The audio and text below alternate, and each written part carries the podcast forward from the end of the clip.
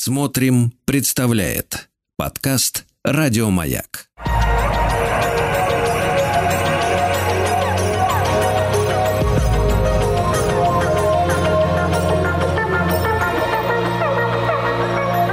Сотворение умира.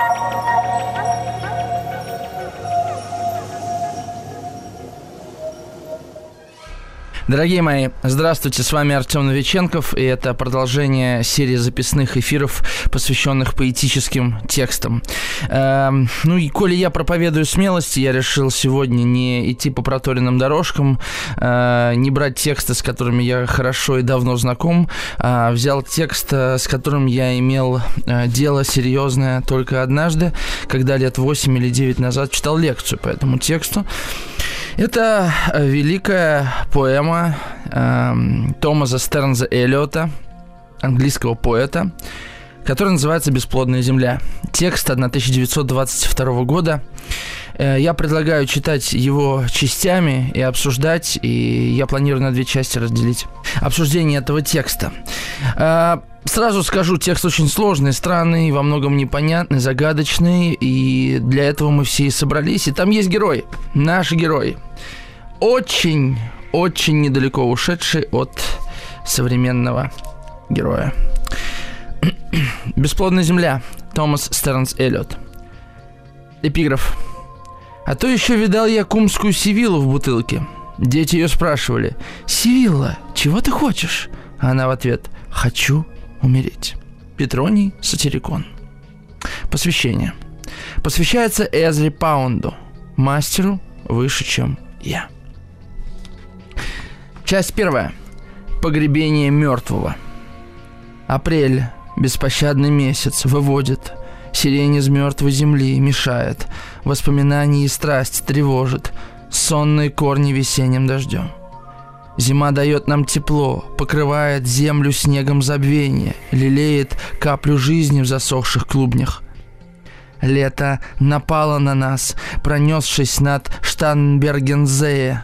Внезапным ливнем мы скрылись под колоннадой и вышли уже на солнечный свет в Хофгартен и выпили кофе, и целый час проболтали.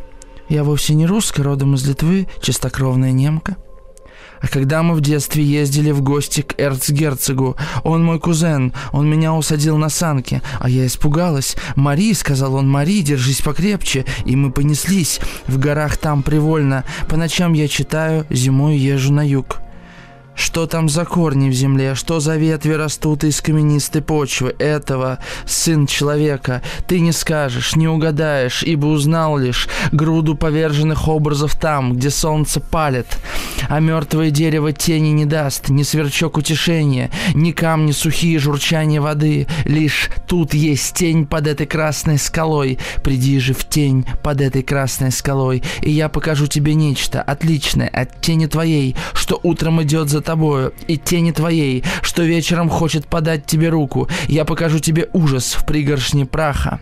Свежий ветер летит к родине, где ты сейчас, моя ирландская дева. Ты преподнес мне гиацинты год назад, меня прозвали гиацинтовой невестой. И все же, когда мы ночью вернулись из сада, ты с охапкой цветов и росой в волосах, я не мог. Говорить, и в глазах потемнело, я был ни жив, ни мертв, я не знал ничего, глядя в сердце света, в молчание, уныло и пустынно море. Мадам Сазастрис, знаменитая ясновидящая, сильно простужена, тем не менее, с коварной колодой в руках слывет, мудрейшая в Европе женщины. Вот, говорит она, вот ваша карта, утопленник, финикийский моряк, стали перлами глаза, видите? Вот Беладонна, владычица скал, владычица обстоятельств.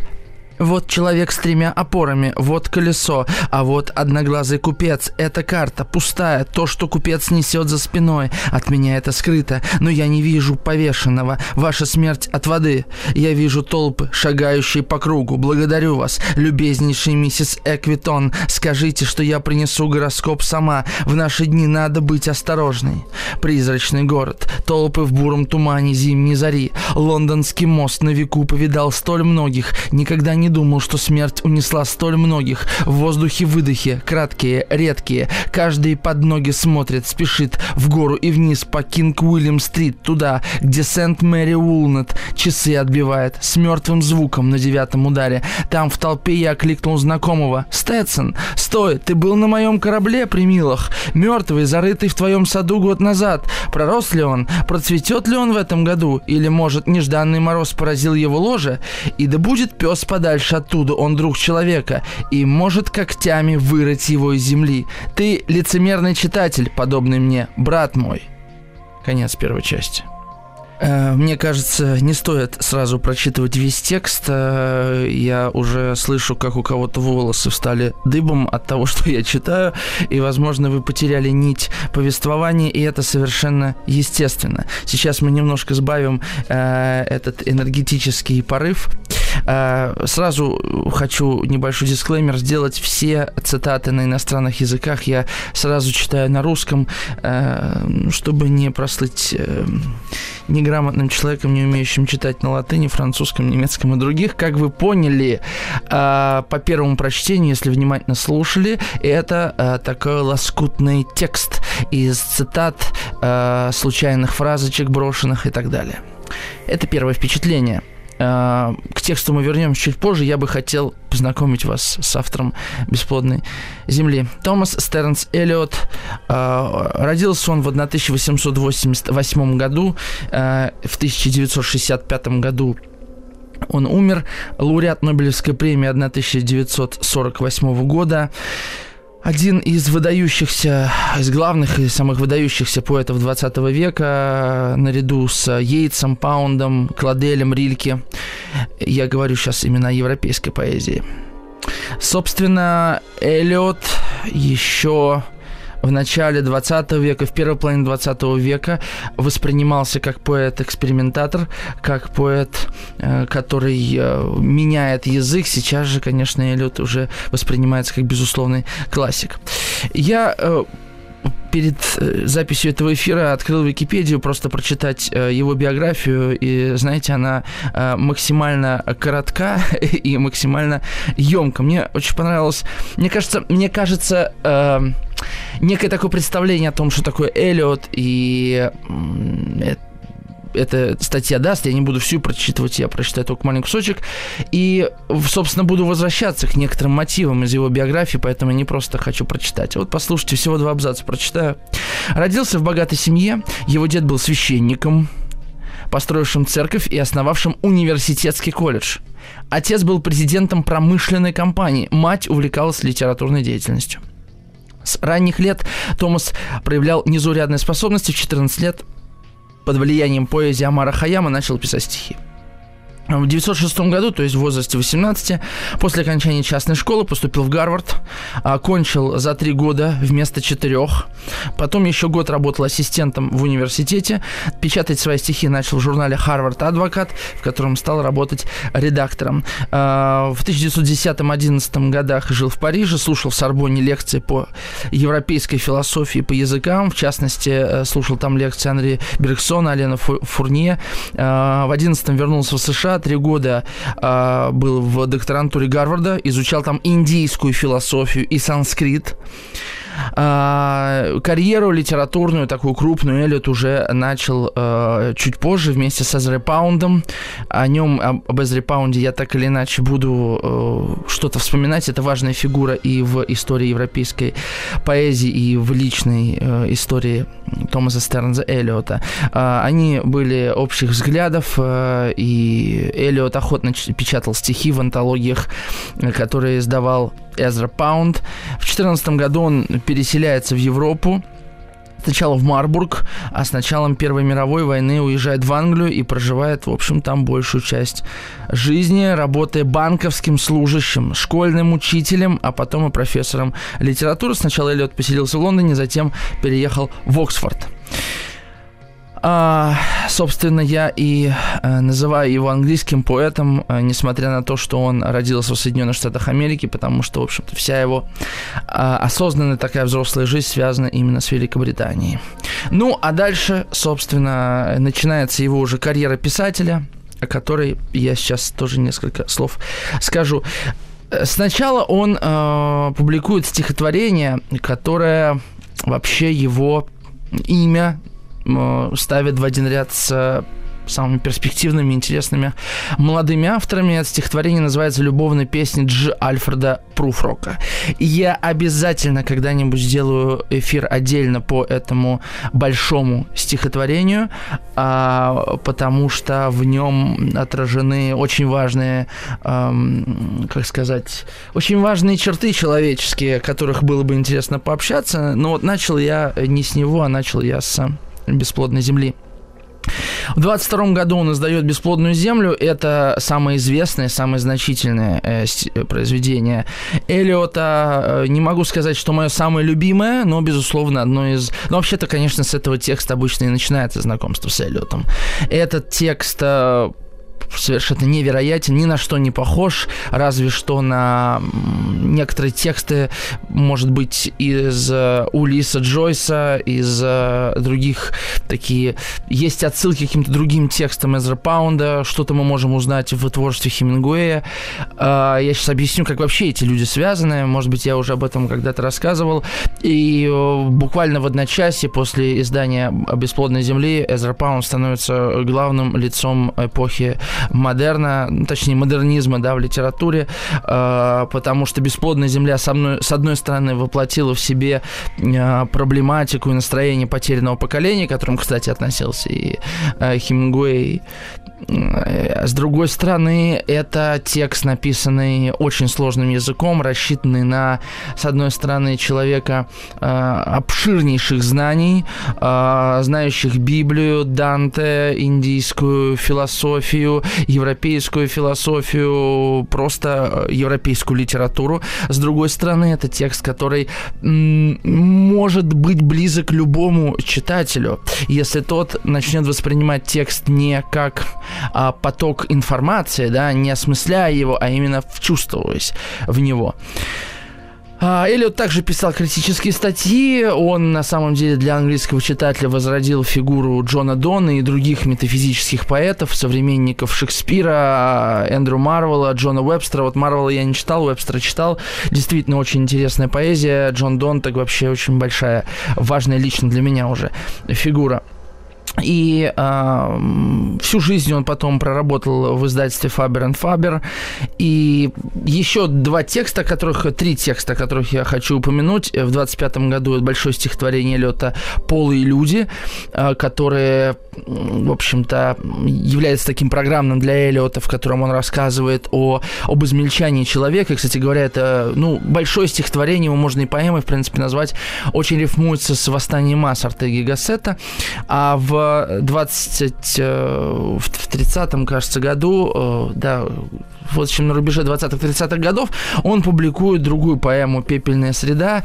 Это тоже такой текст э, крайне важный, он более традиционалистский, и тем не менее он, он, он развивает темы полых людей. И еще одно очень большое важное стихотворение, которое поставило точку на, на самом деле в вопросе о том, кто такой Томас Тернс Эллиот, он экспериментатор, мошенник или это действительно глыба.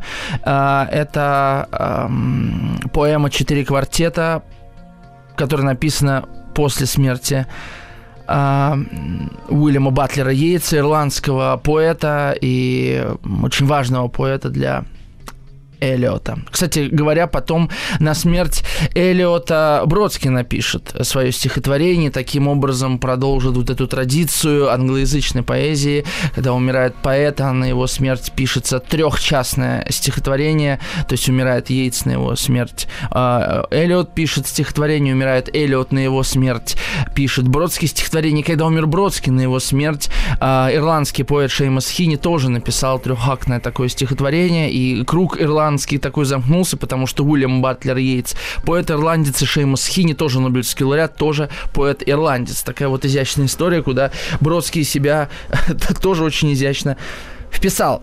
Это такая короткая э, творческая биография. На самом деле сама жизнь э, Эллиота не была богата событиями. Э, его вечное желание космополитизироваться из американского общества и привело его на самом деле на английскую землю.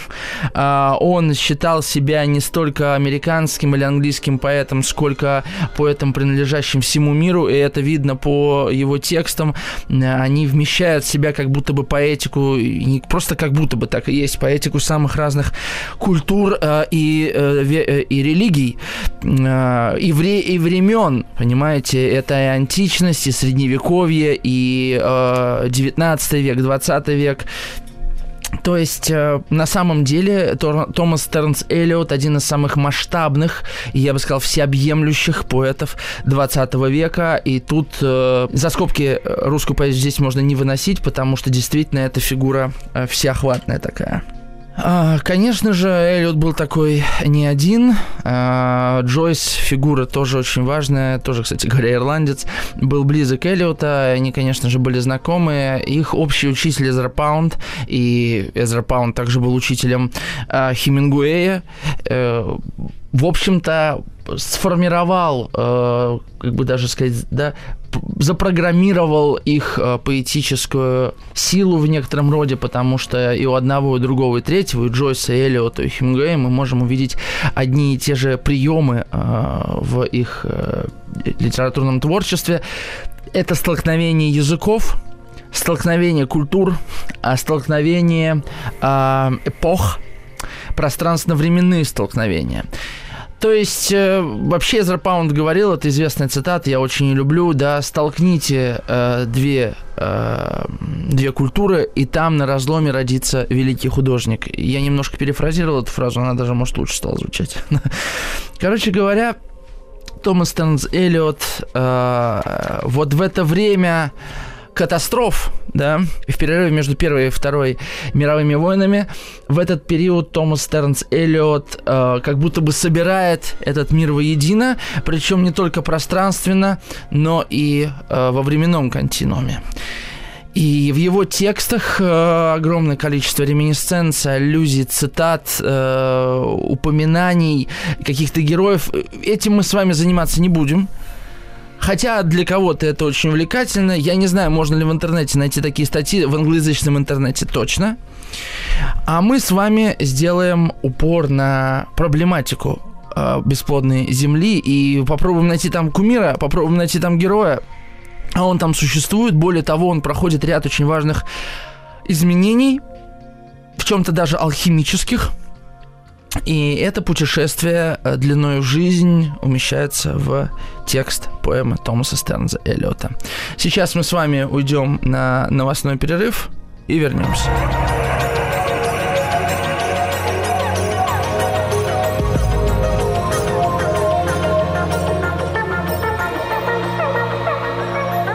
Сотворение умира.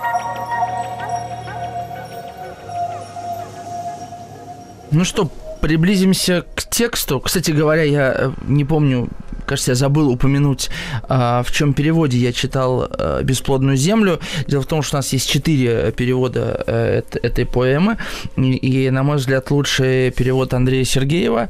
Я вот читал даже перед эфиром статьи с сравнением этих переводов. Очевидно, что такой сложный текст практически, наверное, невозможно перевести идеально, тем более, что это просто поэзия. Тем не менее, вот из всех, из всех переводов мне ближе ближе всего этот перевод Андрея Сергеева. В нем я и буду с вами читать и обсуждать дальше эту поэму.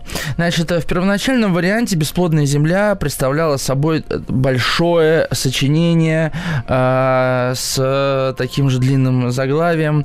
Он управляет при помощи различных голосов. Значит, «Бесплодная земля» состоит из пяти частей. Это окончательный вариант. На нем остановился Эллиот. Э, в ней было огромное количество стихотворных отрывков, которые по сути своей представляли самостоятельные э, поэтические произведения. У меня даже тут они выписаны. Смерть святого нарцисса, элегия, смерть герцогини, погребальная песня, фреска и так далее, и так далее. А, другое стихотворение Герантион, тоже очень известное а, тоже не единожды переводившееся на русский язык, тоже он хотел внести в этот текст. Я к чему вообще все это? Зачем говорю о структуре текста, который не случился? Это нам говорит вообще о мышлении Томаса Стернза Элиот, очень не похожее даже на мышление современного человека. А, помните, я его биографию читал, да? Посмотрите, какие парадоксы в его биографии были заложены с детства. Значит, дедушка его был священником, а, который церковь построил и университетский колледж основал, а отец был президентом-промышленником, как да, такие две мужские фигуры абсолютно а, разнонаправленные, да, но общие в одном, в тяге к деятельности. И была мать, да, которая увлекалась литературной деятельностью. А, на него очень сильно повлияла поэзия Амара Хаяма, но он а, больше изучал Значит, э, он изучал европейскую философию, потом изучал индийскую философию и санскрит, учился и в Америке, и в Европе. Э, то есть на самом деле он эм, встретился с такой... То есть вся его жизнь, да, как будто бы состоит не то что из противоречий, но из вещей, которые друг друга, если не опровергают, то э, входят в определенный конфликт, который может привести к синтезу. И, на мой взгляд, поэзия Эллиота – это уже синтез тех или иных идей, культурных пластов, религиозных понятий и так далее. А, и тот вид бесплодной земли, который мы видим, а, более связанный, что ли, более завершенный, а, этот вид придал поэме уже Эзра Паунд который был, в общем, редактором ранних стихов, ну и не только ранних, да, все-таки Элиоту на момент написания этого текста уже 34 года, он старше меня, мне сейчас 32. И Паунд почти втрое сократил э, это стихотворение, вычеркнул из текста все, что казалось лишним, слабым. И Паунд, в общем-то, придал э, вот этому содержанию некую такую законченную, законченную форму. И после этого э, Эллиот и посвящает этот текст Эзри Паунду, и текст публикуется в 22 году, в октябре, э, в журнале, который сам Эллиот издавал, журнал назывался «Критерион». А что описывает эта поэма? Ну, «Бесплодная земля». «Бесплодная земля», э, антоним плодородия, земля, которая ничего не может родить, что это за земля? Это земля уже постапокалиптическая. А пространство, э, лишенное э, источников какой-то жизни и для важный момент для Эллиота, лишенное древних ритуалов, то есть лишенное духа земля, на которой ничего не растет и вырасти никогда не сможет. Это земля после военных э, битв, это земля после катастроф э, всемирного масштаба. И, собственно, э, Эллиот рассказывает, что произошло, как, почему, и одновременно э, э, в чем смысл всего этого, да. Идея, конечно, для того времени не новая. Шпенглер об этом написал уже там 9 или 8 лет назад. Конрад описал примерно те же процессы в его повести э, «Сердце тьмы». Надо обязательно сделать по ней сотворение кумира. Я себе запишу «Сердце тьмы», да.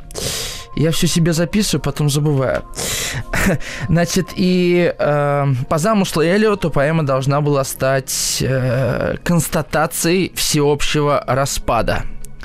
И этот распад, конечно же, был естественным взглядом на жизнь не только художников-декадентов, но и вообще всей интеллигентской, интеллектуальной среды, интеллигентской интеллектуальной среды люди ощущали, что мир меняется. Когда мир меняется, мы считаем, что что-то распадается. Мы всегда сравниваем настоящее с прошлым и видим, что что-то стало хуже. В целом наше пессимистическое мышление точечно улавливает именно эти процессы, потому что, ну, видимо, какие-то биологические эволюционные процессы э, это определяют. Отсылка «Бесплодная земля». Я последнее, что успею сейчас сказать до рекламы. Название «Бесплодная земля» — это прямая отсылка к средневековому роману о Святом Граале. Сюжет там простой. Э, был король-рыбак, который получает землю, вместе с ней рыцарей. Потом они насилуют нимф, рыцари разочаровываются, э, мир как бы рушится, потому что люди посягнули на священное, и э, земля становится бесплодной. И вот в этот момент должен прийти новый рыцарь, как раз Парсифаль, чтобы возродить Грааль и стать новым хранителем Грааля. И в этот период, когда пишется «Бесплодная земля», Эллиот читает Фрейзера, который описывает ритуалы, а ритуалы — это э, важнейшие процессы перерождения человечества. И вот из-за отсутствия этих ритуалов люди, живущие на бесплодной земле, как будто бы лишаются надежды на возрождение. Вернемся после рекламы.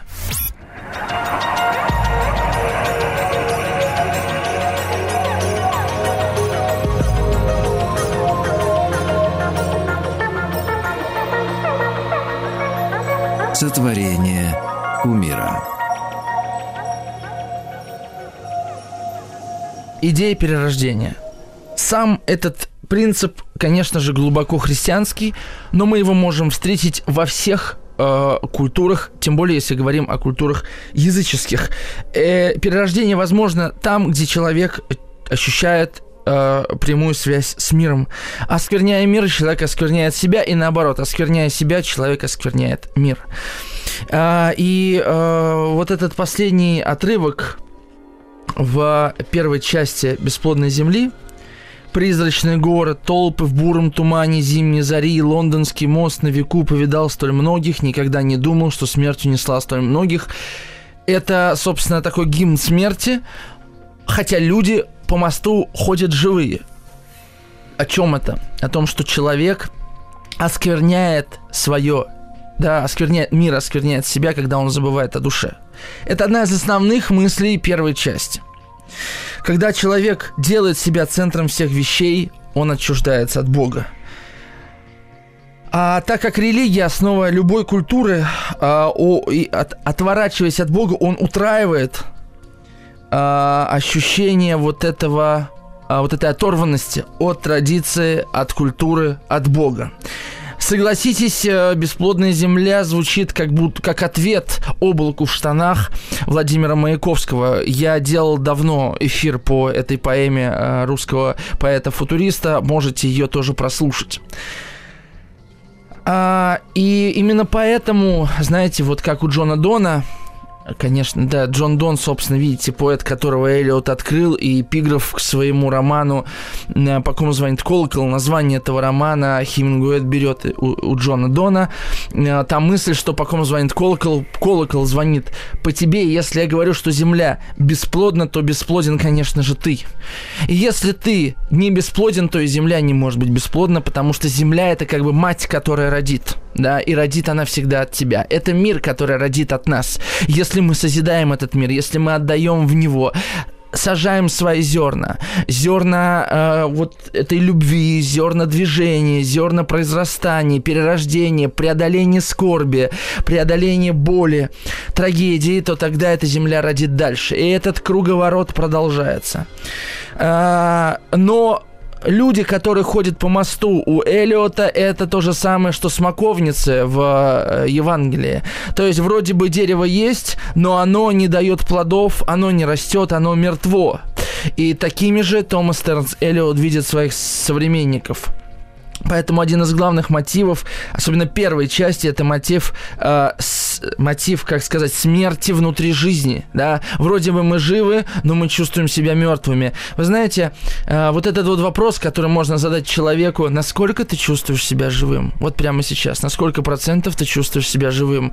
Э, от этого вопроса очень сложно отвернуться, потому что мы его не ожидаем, и это настолько прямой и честный вопрос.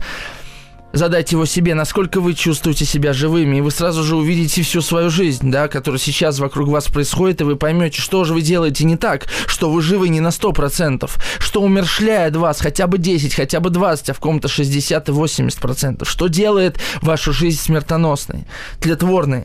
На самом деле, как говорил э, Эллиот, большинство людей уже умерли и живут автоматически. Э, они живут э, как бы осколками идеалов, э, они ходят на ритуальные какие-то шествия, будь то Пасха или, я не знаю, Новый год или праздник 9 мая, по инерции, да, то есть люди-зомби, а, поэтому и фигуры этих людей безликие, это толпа, это одно из ключевых слов первой части, толпа, и в этом смысле поэма довольно мрачная. Но а, второй мотив, о котором я уже говорил, это мотив перерождения – дает надежду на это все. Никто не отменяет времена года, никто не отключает день, да, и ночь сменяется днем. Возрождение все время происходит, но если человек э, внутренний не перерождается, если он не проходит процесса трансформации, если вдруг у нас он останавливается, он находит себе тепленькое место под крылом у женщины или у мужчины, или э, кресло, вот я сейчас сижу на удобном кресле, можно же сидеть на удобном кресле, правильно, 5-2, и все будет в порядке, и ничего не делать. Ну, если тебя подгоняют, можно подгоняться дальше, но тоже можно, тоже же ведь комфортно. Понимаете, о чем я говорю? То вот без этого внутреннего движения, внутренней трансформации, все это внешнее, э, интенция к возрождению, природное, да, оно не имеет никакого смысла, это холостое возрождение. А, я не знаю, это затравка такая была, или это уже комментарий к первой части, но в целом поэма состоит практически из, один, из одних цитат. А, есть такое направление в поэзии центон, центонные стихи. Это центонная поэзия. Центонная поэзия – это поэзия, состоящая из строчек. А, очень похоже в этом смысле на Улиса, но еще больше на последний роман э, Джеймса Джойса «Поминги по Финнигану», «Финниган's Wake» или там «Поминовение Финнигана» Финниганов. В общем, там название э, игровое. Улис использовал десятки языков, некоторые из которых придумал, а некоторые даже забыл, пока писал эту, эту свою последнюю книгу, но он ее дописал. Кстати говоря, вот сейчас ее переводит. Так, эм, за сим нам надо с вами уйти на э, перерыв. Обязательно вернемся, не переключайтесь. Сегодня обсуждаем «Бесплодную землю» Томаса Стернза Эллиота в переводе Андрея Сергеева.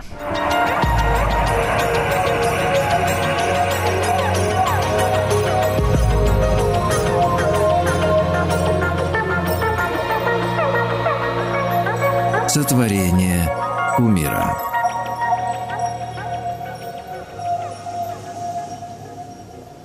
А, дорогие мои, продолжаем. С вами Артем Новиченков и Томас Стернс Эллиот, а точнее его поэма «Бесплодная земля». Вы спросите, что я тут за литературоведение развел? А, кто у нас сегодня герой, Артем? Кто кумир? Все очень просто – а, в, первом, а, в первой части появляется, в общем-то, так явственно всего один герой. Это знаменитая ясновидящая, которую зовут Мадам Сазострис. Она гадалка, гадая на картах Таро, она указывает лирическому субъекту на изображение утонувшего финикийского моряка. Это сюжет, в общем-то, относящийся к нашему герою в первой части. В следующей части поэмы, которая вторая, да, называется «Игра в шахматы», вновь встречается упоминание об утонувшем финикийце. В третьей части этот финикиец уже выступает как живой, но уже он назван Терезием. Терезий, насколько вы знаете, это такой старый, старый мудрец, слепой, э, и он является в образе такого андрогина. Он и мужчина, и женщина в третьей части поэмы. Он и человек, и, и бог, он полубог. И как таковой смертен. И он погибает в море. И в нем сливаются разные поколения живых и умерших, да, и тут чувствуется индийская философия и понимание э, о кармических отпечатках, о, о реинкарнации и так далее Томаса Стернза Эллиота. Дальше, в той же третьей части, Тересий наблюдает уже происходящее. И в, в четвертой части, в предпоследней, которая называется «Смерть от воды», вновь идет речь о мертвом финикийце. Это как бы главный герой – Очень странная история. А, через какие-то такие отрывки нам подано. А все остальное тело текста заполняется как будто бы некой такой водой бытия, которая окружает все это. Поэтому мы с вами будем в этом всем разбираться. И на самом деле через призму воды, да, которая окружает судьбу этого героя, у которого нет имени, мы можем называть его финикийцем, можем называть его Тересием, можем называть его э, лирическим субъектом как она определяет его бытование, да, и зачем вообще такая сложная форма. А, ну, давайте посмотрим на самое начало первой песни. Я назвал песню, да, но, может быть, не случайно, первой части. А, Апрель, беспощадный месяц, выводит сирень из мертвой земли, мешает воспоминания и страсть, тревожит сонные корни весенним дождем. Это самое начало. Поэма, первая часть называется «Погребение мертвого».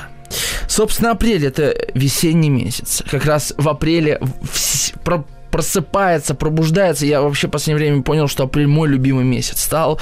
Вот э, где-то к 10 числу, к 15, может быть, когда зелень внезапно взрывается, буквально за день, за два, и, и город просто весь расцветает, или там сады расцветают невероятно. И вот этот вот апрель сразу же называется беспощадным месяцем, выводит сирень из мертвой земли. Сирень вообще э, такое, это же дурманящее Э, такое растение выводит из мертвой земли, мешает воспоминания и страсть, тревожит сонные корни весенним дождем. То есть весна внезапно. Здесь не а, время перерождения, надежды на новое и рождение чего-то нового – а процесс умирания. Почему умирание? Потому что в момент, когда я, я должен испытывать как бы, да, биологически даже какое-то что-то новое, оно, оно не рождается, и меня это подавляет еще больше. Потому что появляется еще момент э, разочарования э, психологического такого. Дальше и больше, парадоксальнее, зима дает нам тепло, покрывает землю снегом забвения, лелеет каплю жизни в засохших клубнях. Парадокс? Но нет, земля дает нам тепло. Чего? тепло забвения. То есть мы уже настолько себя забыли, что забыли, как забыли, как говорит Питер Кингсли. Мы как бы являемся уже придатком собственной, собственного забвения, собственной памяти. Мы выстраиваем жизнь так, чтобы ни в коем случае не вспомнить Э, мы называем реальностью наши фантазии о ней. Э, все, что современность, наша с вами современность называет успехом, это все не имеет никакого отношения к реальности, потому что нашей душе, нашей судьбе, нашему внутреннему я большому, да, абсолютно наплевать на этот успех. Его это не интересует. Духу все равно на то, как мы перекидываем здесь кирпичики и зарабатываем деньги, отводим э, кого-то э, сына в школу, там в сад, и ходим на похороны, грубо говоря. Мы разучились отличать реальность от вымысла, и об этом-то, собственно, поэма а, Томаса Стэнза Эллиота. А, и поэтому зима становится спасением. Потом лето напало на нас, пронесшись над Штарнбергерзее, внезапным ливнем. Мы скрылись под колоннадой и вышли уже на солнечный свет в Хофгартен и выпили кофе, целый час проболтали. Такая абсолютно внезапно на фоне, да, вот этого э, пейзажа э, зарисовка из жизни. Вышли, скрылись под колоннадой, попили кофе, проболтали. Женщина говорит какую-то фразу, я вовсе не русская, родом из Литвы, чистокровная немка. Потом какие-то воспоминания. Мы ездили к эрцгерцогу, он мой кузен. Мари, сказал он, держите покрепче, мы понеслись. Какой-то мусор, понимаете? То есть то, что в поэзии обычно не попадает. Какие-то случайные разговоры. По ночам я читаю, зимой езжу на юг. То есть такая проза жизни, в которой нету... То есть вроде бы жизнь описана, так? Простая жизнь людей. Э, ну, кто-то с герцогами общается, кто-то слушает э, сотворение кумира. Все одно. И вот это каким-то образом попадает в поэзию. Что тут поэтического? А ничего тут в этом поэтического нет. То есть вот это вот жизнь людей, которые заняты э, ссором земли, которые заняты чем-то очень отвлеченным от истины, от себя самих, от реальности, в которой они живут, э, и составляет, собственно, мясо этой поэзии. Опять, да, э, Эллиот возвращается после кончается как бы строфа, и следующий такой виток, что там за корни в земле, что за ветви растут из каменистой почвы. Этого, сын человека, ты не скажешь, не угадаешь, ибо узнал лишь груду поверженных образов там, где солнце палит, а мертвое дерево тени не даст, ни сверчок утешения, ни камни сухие, журчания вода, воды. Что это за строфа? Что там за корни в земле, да? Что там растет? Вопрос такой. Но ты не можешь сказать, ты не видишь жизни – ты слеп. Ты видишь только груду, ты, можешь, ты мог узнать, пишет Эллиот, только груду поверженных образов. Конечно, он обращается к лирическому субъекту. Видите, как тут интересно выстроено. У нас есть как бы такой глаз, божий глаз в виде... Э, автора, который рассказывает о том, что происходит. И есть вот этот вот маленький человек, э, которому будут показывать его судьбу, прошлой жизни и так далее. И на него как бы такое происходит воздействие, производится воздействие. Ты можешь увидеть только груду поверженных образов. Там, где солнце палит, мертвое дерево тень не даст ни сверчок утешения, ни камни, сухие журчания воды. То есть ни, никакой жизни в тебе нет, да? Такой вот, это очень музыкальная в этом смысле поэма. Она усиливает, усиливает это ощущение э, беспространственной пустоты. Лишь тут есть тень под этой красной скалой, приди же в тень под этой красной скалой. Хотя бы хоть что-то, да, все, что тебе доступно, доступно, это тень. И дальше опять, да, и я покажу тебе нечто отличное от тени твоей, что утром идет за тобой, и тени твоей, что вечером хочет подать тебе руку, я покажу тебе ужас пригоршни праха. О чем это? О том, что вот в этом забытии ты даже со смертью не встречаешься. И я единственное, что могу тебе показать на этой бесплотной земле, это смерть. Может быть, хотя бы через нее ты оживешь. Это такой парадокс, ведь мы считаем, что разговор о смерти э, угрожает нам, но именно отказ от разговора о смерти, именно отказ от осмысления смерти – умершляет нас, потому что только жизнь запускает смерть. Пока мы боимся смерти, мы не можем жить. Как только мы отпускаем этот страх, жизнь идет. Потому что бояться смерти, знаете, говорят, мы боимся смерти, потому что это неизвестность. Потому что вот это не... Нет! Мы боимся смерти не потому, что это неизвестность, а потому что мы э, смерть уже назвали, она для нас уже определена. Мы же фантазируем себе смерть какой-то, верно? Мы боимся этой, э, да, реализации этой фантазии о смерти. То есть на самом деле мы даже не знаем ничего, мы боимся собственных фантазий. И оказывается так, что фантазии о жизни уступают фантазиям о смерти в точке этого страха. Такой вот парадокс. А из-за того, что мы уступаем фантазиям о смерти, мы и не живем, и поэтому Поэтому отодвигать рукой смерть. Не говорить о том, что кто-то умер, а бывает, что ребенок умер, да, и мы прячем от себя эту истину и не говорим ни с кем об этом, и вообще стыдимся этого. Или живем с человеком и знаем, что он умрет. И когда он говорит, я когда-то умру, типун тебе на язык, мы говорим, ты что? Нельзя. Хотя на самом деле только это и позволяет нам да, чувствовать себя живыми здесь сейчас. Зачем мне бояться смерти, если я сейчас жив на сто процентов? Если я уже через минуту умру, то мне не о чем будет жалеть, вот в чем дело. Поэтому мы не столько боимся смерти, сколько мы боимся признания собственной неполноценности в жизни.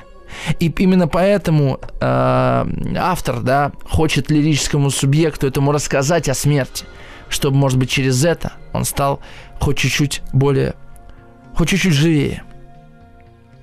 А, ты преподнес мне гиацинты год назад, меня прозвали гиацинтовая невеста. Тоже цитата. И вот, и вот короче говоря, э, это такой диалог, да, между э, реальностью, которую называют люди, где вот эти есть какие-то разговоры, цитаты, свежий ветер летит к родине, где-то сейчас моя ирландская дева, какие-то песни, и обращение автора к этому миру, описание, называние, я бы, этот, э, я бы это слово подобрал, да, называние автором этого мира – и все же, когда мы ночью вернулись из сада, ты с охапкой цветов, та-та-та-та-та-та. И вот начинается сюжет. Да, я, я знаю, что когда читал этот отрывок, вы заинтриговались. Мадам Сазострис, знаменитая ясновидящая, сильно простужена. Тем не менее, с коварной колодой в руках слывет мудрейшей в Европе женщиной. Вот, говорит она, вот ваша карта утопленник, финикийский моряк. Стали перлами глаза, видите? То есть он, смотря на эту карту, видит как бы этого моряка. Какое отношение ко мне имеет этот моряк? То есть тут такая нарративная часть начинается.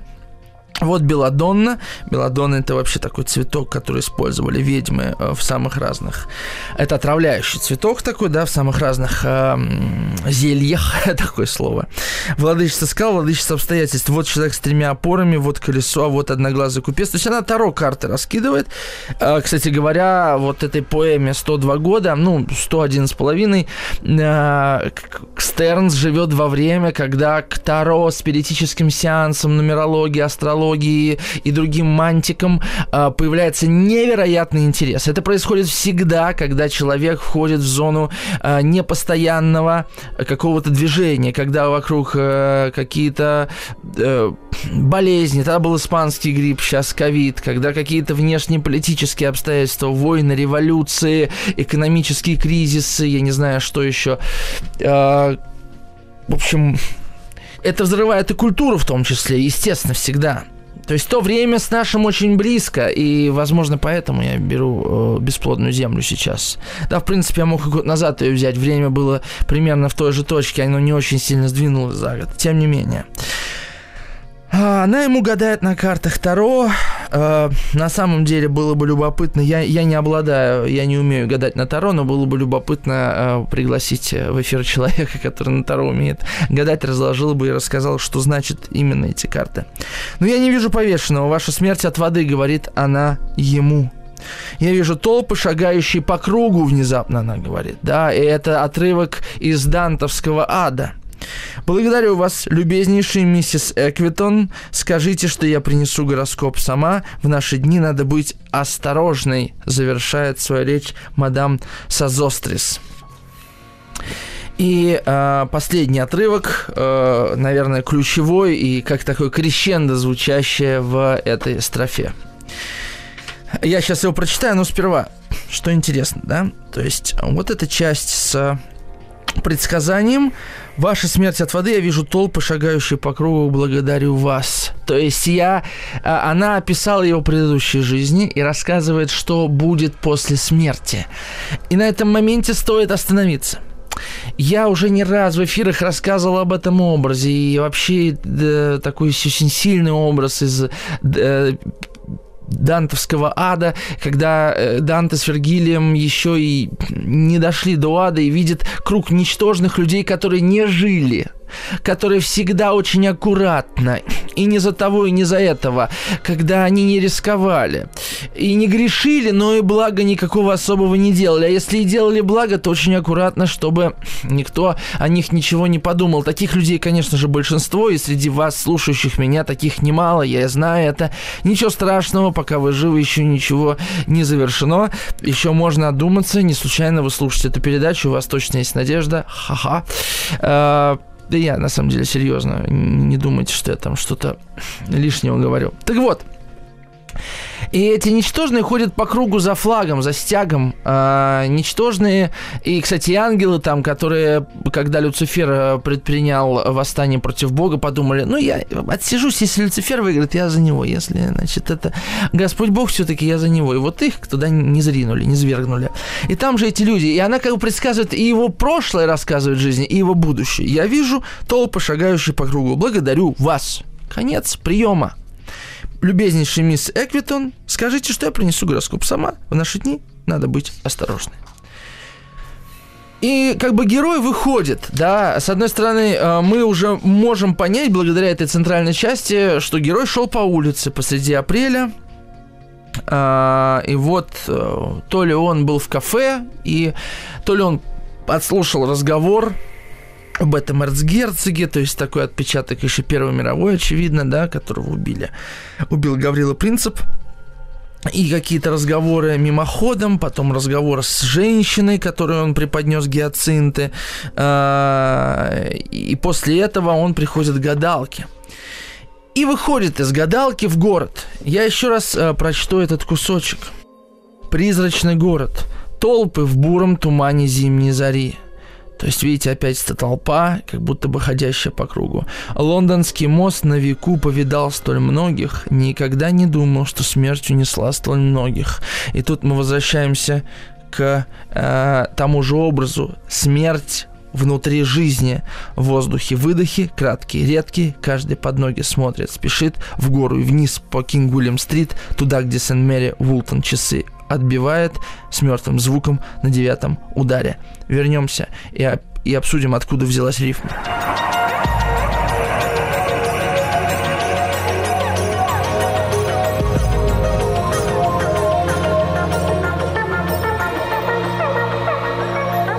Сотворение умира.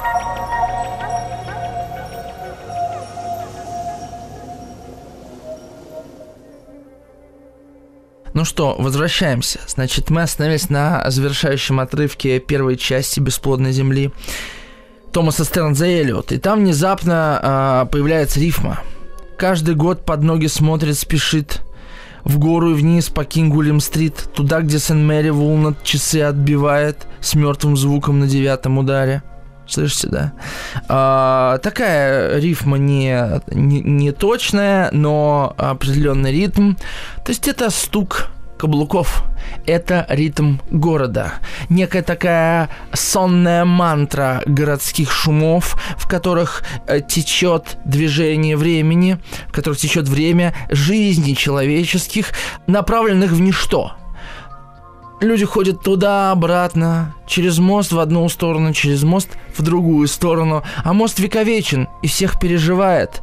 Лондонский мост на веку повидал столь многих, никогда не думал, что смерть унесла столь многих.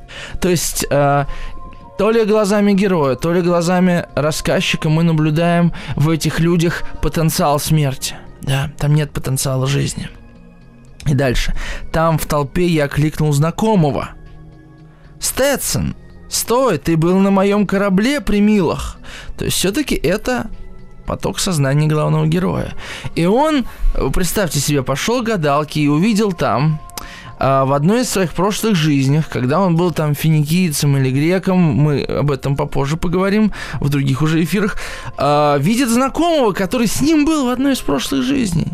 И он говорит, ты был на моем корабле при Милах, мертвый, зарытый в твоем саду год назад. Пророс ли он? Процветет ли он в этом году? Или, может, нежданный мороз поразил его ложе? Какой необычный поворот. О чем он говорит? Что за мертвый, который зарыт в твоем саду год назад? Пророс ли он? Что за мертвец? Ты, да, Сtetson, являешься этим мертвецом. Да, ну этот момент стоит прокомментировать. Э, то есть Стэтсон это такой э, современный Томасу Стернзу Эллиоту представитель э, людей, тех, кто отрекся от э, своей великой доли в малодушии своем. Это как раз цитата из «Ада», из третьей песни, о которой я чуть ранее говорил. А, ведь эта фраза у, у Данте ключевая. Мы, мы не верим, что у нас есть великая доля. Понимаете? Мы не верим, что мы можем создать что-то действительно. Не обязательно создать, а прожить одухотворенно, глубоко, высоко прожить. Мы вот об этом же ведь почти не думаем. И поэтому размениваемся из малодушия, из неверия на мелочи. На деньги, на любовь окружающих, на миф об успехе, на известность и так далее. И, собственно, мертвец, которого Сtetson якобы зарыл в саду, это как бы мертвый бог. Мертвого бога, да, там, мертвый, зарытый в твоем саду год назад, пророс ли он? Да? То есть, смотрите, получается, что Сtetson знает об этом мертвеце, так? Знает, но как бы не помнит об этом, да, отвергает. И в некотором смысле э, это сам Сtetson и, и зарытый. То есть, убив Бога в себе, ты убиваешь и часть души. Ты как бы, не веря в божественное начало собственное, да, ты, ты хоронишь эту часть. И там он и растет у тебя в саду, конечно, в саду, чтобы никто не увидел твой сад при твоем доме. Или, может, нежданный мороз поразил его ложе, и да будет пес подальше оттуда, он друг человека и может когтями вырыть его из земли. Ну, про мороз э, это, конечно, тоже отсылка к аду. Ну и знаете, как чуть раньше ты преподнес мне гиацинты год назад, меня прозвали гиацинтовой невестой. Вот эта цитата, мне кажется, она тоже тут э, имеет место быть. Связь вообще я сейчас могу далеко уйти в интерпретацию отдельных строк, потому что все это очень интересно, и много кем уже комментировалось, но суть в том, что вот эти морозы внезапные, да, они символизируют некую неудачу при обряде э, перехода, некой инициации, э, как неудача вот главного героя, юноши в этом гиацинтовом саду. То есть его э, подарок, да, гиацинты, который он э, преподнес, они как бы не сыграли, фишка не сыграла, она не осталась удовлетворенной женщина, да. И он, а, он говорит, и все же, когда мы ночью вернулись из сада, ты с охапкой цветов и, роз, и росой в волосах, я не мог говорить, и в глазах потемнело, я был ни жив, ни мертв, я не знал ничего, глядя в сердце света в молчании, унылое пустынное море. Э, кстати, да, тут тоже вот такая синхрония, и Томас Тернцелли вот эту синхронию очень точно ощущает. Uh, о, появляется цитата про море, и тут же он uh, появляется у гадалки, которая ему про жизнь. Вот, и тут же, и тут же опять-таки эти гиацинты и сад, да, сад, в, которых, в котором каждый человек хоронит самого себя. И да будет пес подальше оттуда, он друг человека и может когтями вырыть его из земли. Ну, то есть э, пес буквально, знаете, собака, которая может раскапывать землю, в которой погребен мертвец. А собака как бы бередит память о прошлом, да, не дает позволить э, забыть, что у тебя во дворе закопан труп. Это, грубо говоря, э, знаете, как говорят, у каждого скелет в шкафу, вот э, приходит кто-то в гости, начинает рыться, э, как говорят, в грязном белье, и там находит чьи-то кости. Грубо говоря, метафора такая же с этим псом. И о чем вообще весь этот кусок?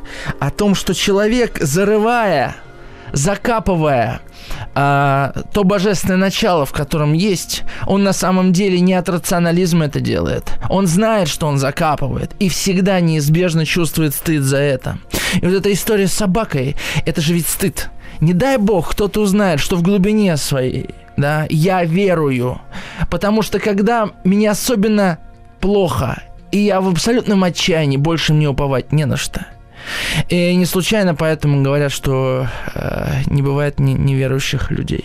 Томас Тернзели вот об этом. Сейчас уйдем на короткую рекламу и завершим обсуждение первой части «Бесплодной земли».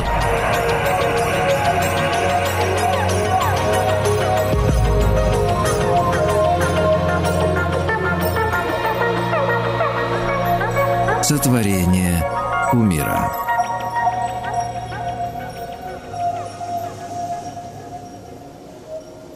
Ну и э, по поводу пса еще пару слов скажу. Я вот открыл комментарий э, Пропштейна, одного из переводчиков как раз «Бесплодной земли». Вот что он пишет. Созвездие пса – путеводное созвездие финикийских моряков и звезда, символизирующая похоть. И более того, как заметил Смит, ассоциация приводит на память... Э, Смит это один из, э, собственно, э, комментаторов «Бесплодной земли». И более того, как заметил Смит, ассоциация приводит на память шутку о лисице и бабушке Стивена Дедала, одного из главных героев Улиса Джойса, и уводит к мифу о собаке и мандрагоре, корень которой можно выкопать из земли невидимым только с помощью собаки и бечевки, символизирующей Бога. Ты пса гляди, не подпускай к нему, не то друг человека опять когтями землю разгребет. Эллиот связывает с причитанием из «Белого дьявола» Уэбстера, о, господи. То, то есть, э, я, я зачем это прочитал? Ну, с одной стороны, интересно про созвездие пса, что это, да, путеводное созвездие финикийских моряков, и что это звезда, олицетворяющая, символизирующая похоть, но э, то, что я дальше вам продолжил читать, наверное, это для такой затравки, если кому-то интересно, конечно же, вот э, текст «Бесплодной земли», он абсолютно не, э, не имеет дна в этом смысле. Э, огромное количество возможных интерпретаций, потому что буквально в каждой строке есть столкновение, есть столкновение э, смыслов. И дело в том, что я просто тут, э, ну, какие-то цитаты действительно удалось самому узнать, но большей частью и цитаты э, я прочитал список просто, да, от, откуда черпал, э, откуда цитировал Томас Тернс Эллиот.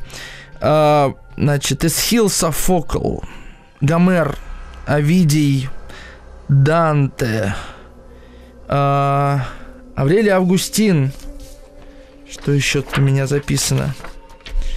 Э, пророки Иезекииль, Исаия, Экклезиаст, Псалтырь, Евангелие, послание апостола Павла к римлянам, э, рассказы Чосера, потерянный рай Мильтона, буря Шекспира, стихи Бадлера, Кольридж и так далее, и так далее. То есть, и тут, кстати говоря, почти нет строк самого Томаса Стернза Эллиота. Он только соединял э, эти разрозненные цитаты.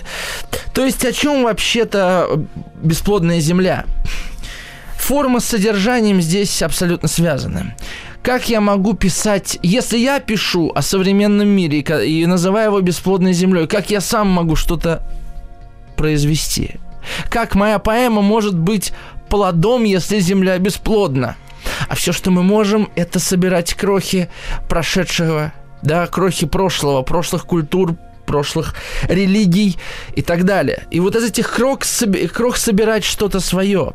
И это, конечно, такая метапоэзия, да, поэзия, которая э, на столкновениях рождается, а не в каждой отдельной строке. Наоборот, понимаете, обычно стихи это вот рождение поэтического образа в каждой отдельной строке и их монтаж, да, их связность у Эллиота как будто бы наоборот. Потому что если мы возьмем отдельную каждую строчку, в гору вниз по Кинг Уильям Стрит, пророс ли он, процветет ли он в этом году, и я покажу тебе нечто отличное, э, э, эти строки ничего из себя как бы не представляют, да, но только целокупно, как вот такое лоскутное одеяло, эту метафору я вначале привел, рождает глобальный смысл, да, смысл одиночества, да, образ, образ одинокого человека на фоне шумного, движимого города, но совершенно не понимающего, зачем и куда он бежит. Вы знаете, в последнее время ко мне все чаще как-то приходят люди в возрасте от 34-33 лет, там и до 40, э, которые уже многого добились в жизни, у них у большинства есть семьи, они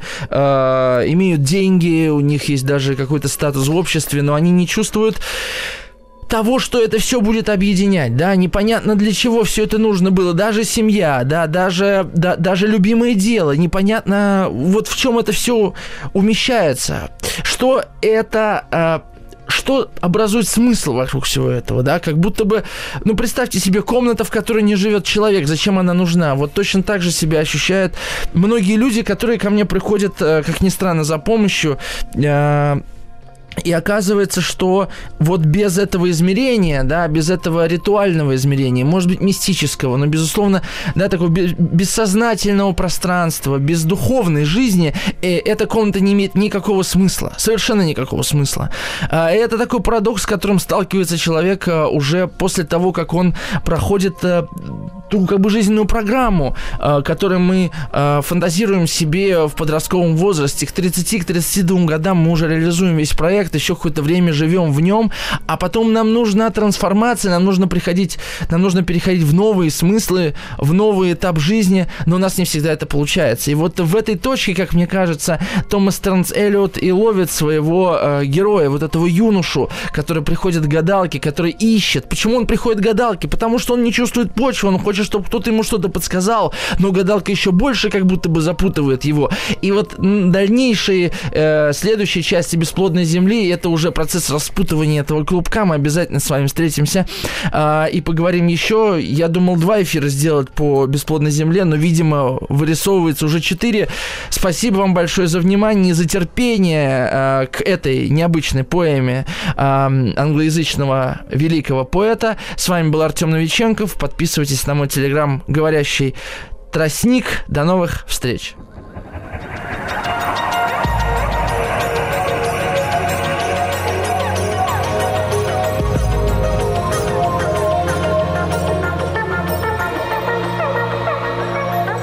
Сотворение умира. Еще больше подкастов «Маяка» насмотрим.